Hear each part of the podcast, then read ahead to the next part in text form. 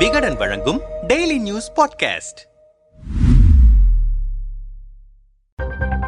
முன்னாள் முதல்வர் ஜெயலலிதாவின் கார் ஓட்டுநராக அறியப்பட்ட கனகராஜ் கொடநாடு கொலை கொள்ளை வழக்கில் தேடப்பட்டு வந்த நிலையில் ஆத்தூர் அருகே மர்மமான விபத்தில் உயிரிழந்தார். இந்த வழக்கில் முக்கிய சாட்சியாக கருதப்பட்ட கனகராஜ் மர்மமான முறையில் உயிரிழந்ததால் வழக்கு அடுத்த கட்டத்திற்கு செல்ல முடியாமல் தற்போது வரை இழுத்து கொண்டு வருகிறது. முன்னதாக கொடநாடு வழக்கில் ஆவணங்களை அழித்ததாக கனகராஜின் அண்ணன் தனபால் கைது செய்யப்பட்டு ஜாமீனில் இருந்தார். ரியல் எஸ்டேட் தொழில் செய்து வரும் தனபால் நிலமோசடி வழக்கு ஒன்றில் கடந்த சில வாரங்களுக்கு முன்பு கைது செய்யப்பட்டார். சேலம் மத்திய சிறையில் இருந்த அவருக்கு நெஞ்சுவலி ஏற்படவே கோவை அரசு மருத்துவமனையில் ஆஞ்சியோகிராம் செய்யப்பட்டது. மருத்துவமனையிலிருந்து வெளியே வரும்போது முதல்வர்தான் என்னையும் என்னுடைய குடும்பத்தையும் காப்பாற்ற வேண்டும் என்று அவர் கதறி அழுத வீடியோ கடந்த வாரம் வேகமாக பரவியது. மேலும் நில மோசடி வழக்கில் கைது செய்யப்பட்ட அவர் போலீசாரால் துன்புறுத்தப்படுகிறார். இதன் பின்னணியில் யாரோ இருப்பதாகவும் சர்ச்சை வெடித்தது. இந்த நிலையில் அந்த வழக்கிலிருந்து ஜாமீனில் வெளியே வந்த தனபால் கொடநாடு கொலை கொள்ளை வழக்கு குறித்து திடீரென பேட்டி கொடுத்து சர்ச்சை வெடியை பற்ற வைத்திருக்கிறார். மதுரையில் பிரம்மாண்ட மாநாட்டின் வெற்றி கழிப்பில் இருக்கும் அதிமுகவினருக்கு இது அதிர்ச்சியை ஏற்படுத்தியிருக்கிறது. இது தொடர்பாக முன்னாள் அமைச்சர் ஜெயக்குமாரோ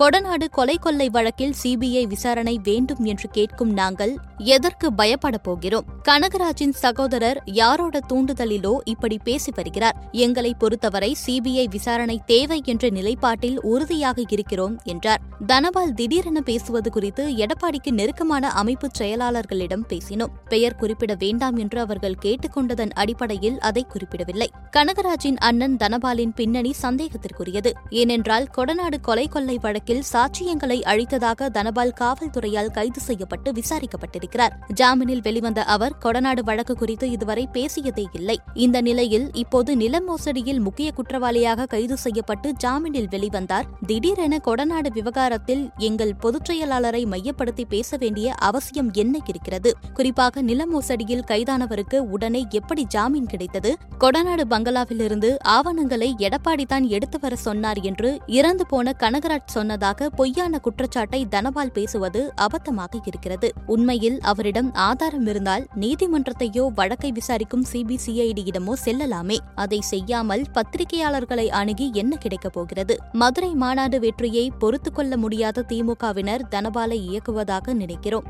இதனால் எடப்பாடிக்கு எந்த பாதிப்பும் இல்லை என்றனர் காட்டமாக. இது தொடர்பாக திமுக செய்தி தொடர்பாளர் தமிழன் பிரசன்னாவிடம் கேட்டோம். கனகராஜின் சகோதரர் ஏதோ இப்போதுதான் வெளியில் பேசுகிறார் என்பதை ஏற்றுக்கொள்ள கொள்ள முடியாது. இரண்டாயிரத்து பத்தொன்பதாம் ஆண்டிலேயே இப்போது கூறிய அதே கருத்தை தெளிவாக கூறியிருக்கிறார். கொடநாடு கொலை கொள்ளை சம்பவம் என்பது அதிமுக ஆட்சியில் எடப்பாடி பழனிசாமி முதல்வராக போலீஸ் மந்திரியாக இருந்தபோது நடந்த தொடர் சம்பவமாகும். இதன் விவரம் தெரிந்த மனோஜ் சிசிடிவி ஆபரேட்டர் உள்ளிட்ட பலர் மர்மமான முறையில் இறந்திருக்கிறார்கள். சயன் தன்னுடைய குடும்பத்தை இழந்திருக்கிறார். எடப்பாடிதான் ஆவணங்களை எடுத்து வர சொன்னதாக கனகராஜ் குறிப்பிட்டதாக சயன் நீதிமன்றத்திலேயே வாக்குமூலம் கொடுத்திருக்கிறார். கொடநாடிலிருந்து ஆவணங்களை எடுத்து வர ஐந்து கோடி ரூபாய் பேசப்பட்டிருக்கிறது. அந்த விஷயம் தெரிந்த தனபாலின் உயிருக்கும் அச்சுறுத்தல் இருப்பதாக அவரே தெளிவாக கூறியிருக்கிறார். ஒரு கொலை கொள்ளை சம்பவம் அதைத் தொடர்ந்து நடைபெற்ற இரண்டு விபத்துகள் ஒரு தற்கொலை என கொடநாடு வழக்கில் மர்மங்கள் ஏராளம் இருக்கின்றன. தற்போதைய அரசு இந்த வழக்கை பாரபட்சமின்றி கையாள்கிறது. ஆட்சி அதிகாரம் வந்ததும் சட்டத்தை தவறாக பயன்படுத்தவில்லை.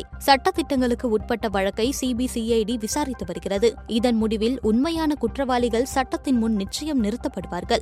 அந்த நம்பிக்கையில்தான் தனபால் இந்த விஷயத்தை தைரியமாக வெளியில் இப்போது பேசுகிறார் என்றார். இதற்கிடையில் நேற்று இந்த விவகாரம் குறித்து செய்தியாளர்களிடம் பேசிய எடப்பாடி பழனிசாமி கொடநாடு வழக்கில் என்னை சம்பந்தப்படுத்தி பேசுவது தவறான விஷயம். சாலையில் செல்பவர்களை வைத்துக் கொண்டு ஊடகம் கேட்பது தவறு. ஒரு ஆட்சி இருக்கும்போது பல்வேறு சம்பவங்கள் நடைபெறும். அந்த சம்பவத்தை சட்ட ரீதியாக அரசு அணுகி நடவடிக்கை எடுத்திருக்கிறது. வேண்டுமென்றே இன்றைய ஆட்சியாளர்கள் திரித்து அவர்களுக்கு சாதகமாக சூழ்ச்சி செய்கிறார்கள். அது ஒருபோதும் நடக்காது அதிமுக சட்டத்தின் ஆட்சி நடத்தியது. அதை உணர்ந்து கொள்ள வேண்டும். தனபால் எப்படிப்பட்டவர்? அவர் பல்வேறு வழக்குகளில் தொடர்புடையவர். இன்றைய ஆட்சியாளர்களை விசாரணைக்கு அழைத்து சென்று மூன்று மாதங்கள் சிறையில் அடைத்தனர். நில அபகரிப்பில் குற்றம் சாட்டப்பட்டு சிறையில் அடைக்கப்பட்டு ஜாமீனில் வந்தவர் அவர். முன்னாள் முதல்வர் ஜெயலலிதாவின் கார் ஓட்டுநர் என்று கனகராஜை இனி யாரும் சொல்லக்கூடாது. அவர் சசிகலாவின் ஓட்டுநராக இருந்தவர். மீறி ஜெயலலிதாவின் ஓட்டுநர் என கூறினால் நீதிமன்றத்தின் வாயிலாக வழக்கு தொடர்வோம். கனகராஜ் ஒருபோதும் ஜெயலலிதாவுக்கு ஓட்டுநராக இருந்தது கிடையாது. ஒரு குற்றவாளியை முன்னாள் முதலமைச்சர் ஜெயலலிதாவுக்கு கார் ஓட்டுநராக இருந்தார் என்று கூறுவது தவறு. கொடநாடு வழக்கு நீதிமன்றத்தில் சட்ட ரீதியாக நடைபெற்று வருகிறது. அதை பற்றி பேசுவதே தவறு. நீதிமன்றத்தில் வழக்கு இருப்பவர்கள் மீது பேசுவது வழக்குக்கு குந்தகம் விளைவித்துவிடும் என்றார்.